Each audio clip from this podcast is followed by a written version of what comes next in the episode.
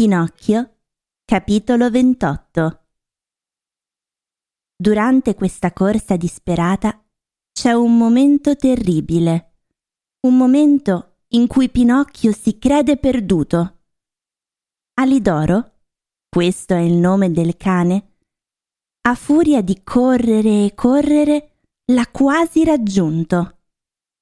Il burattino sente dietro di sé il fiato caldo di quella bestiaccia.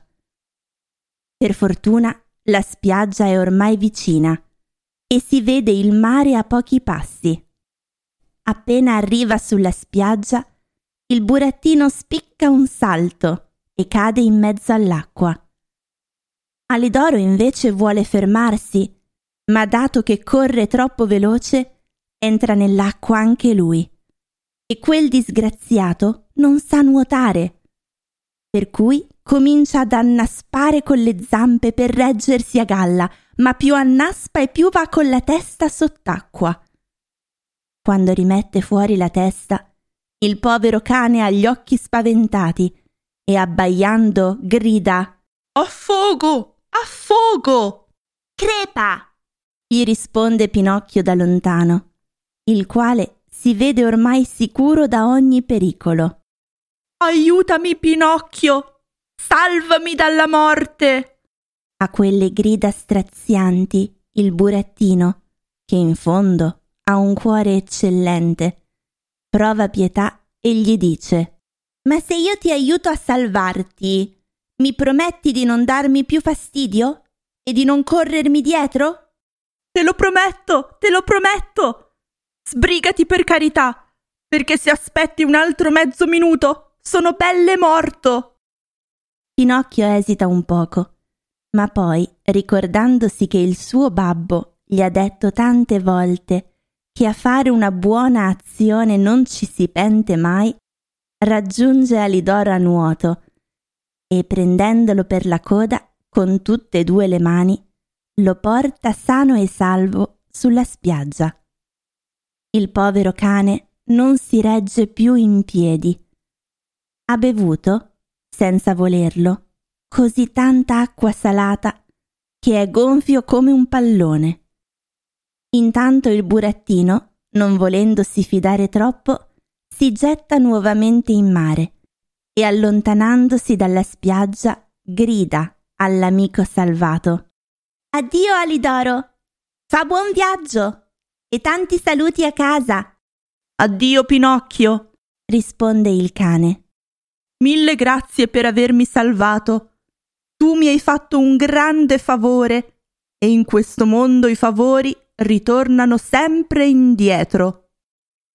Pinocchio continua a nuotare, tenendosi sempre vicino alla terra.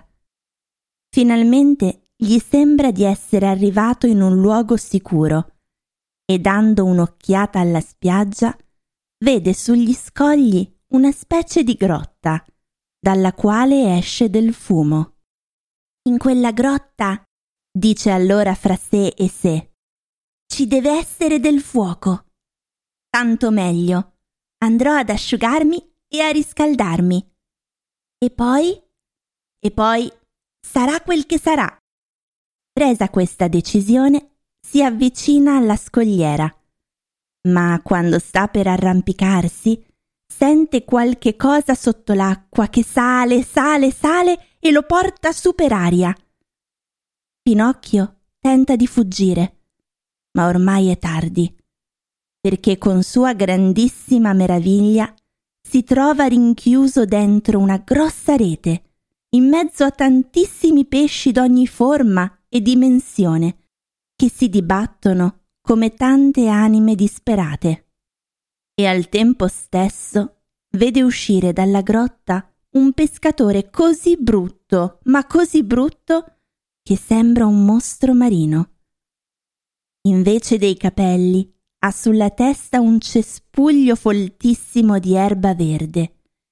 Verde è la pelle del suo corpo, verdi gli occhi, verde e anche la lunghissima barba.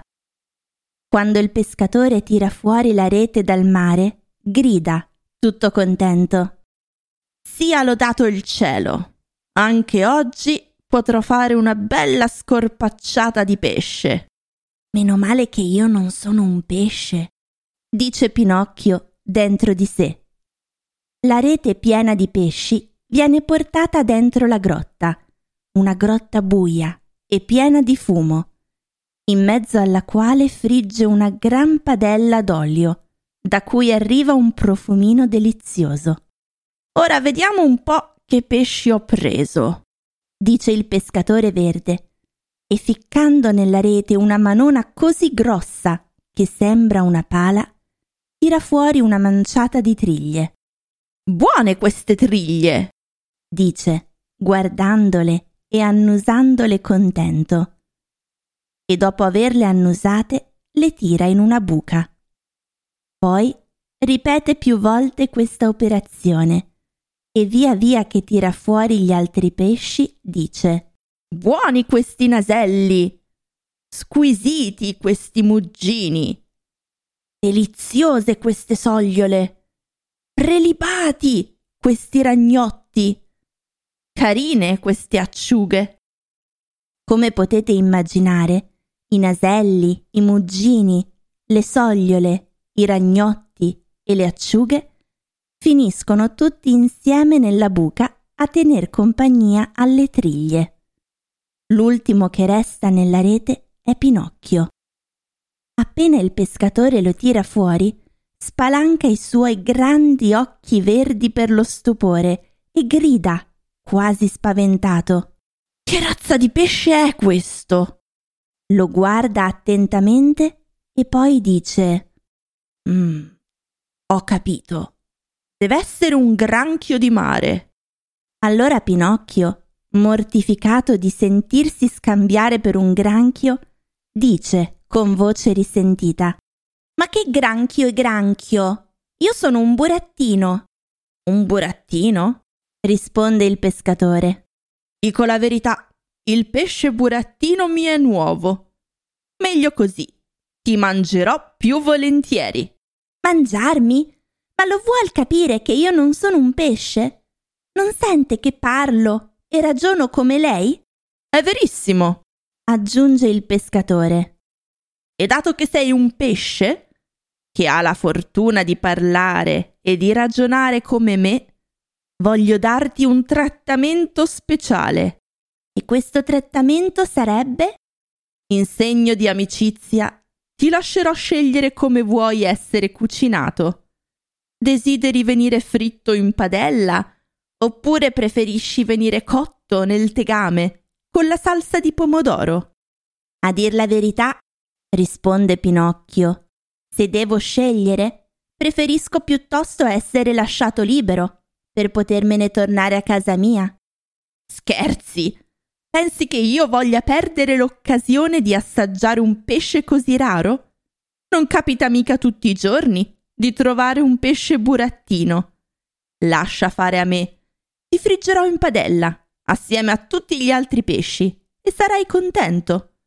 L'essere fritto in compagnia è sempre una consolazione.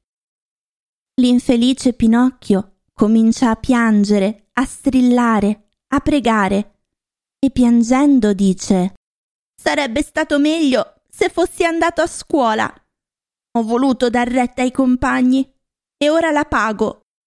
E dato che si divincola come un'anguilla e fa sforzi incredibili per liberarsi, il pescatore verde prende una corda, lega Pinocchio come un salame e lo tira in fondo alla buca insieme agli altri pesci. Poi tira fuori un vassoio di legno pieno di farina e inizia a infarinare tutti quei pesci. Man mano che li ha infarinati, li butta a friggere dentro la padella. I primi a ballare nell'olio bollente sono i poveri naselli, poi tocca ai ragnotti, poi ai muggini, poi alle sogliole e alle acciughe e poi viene la volta di Pinocchio, il quale, a vedersi così vicino alla morte, e che brutta morte! È talmente spaventato che non ha più né voce né fiato per pregare.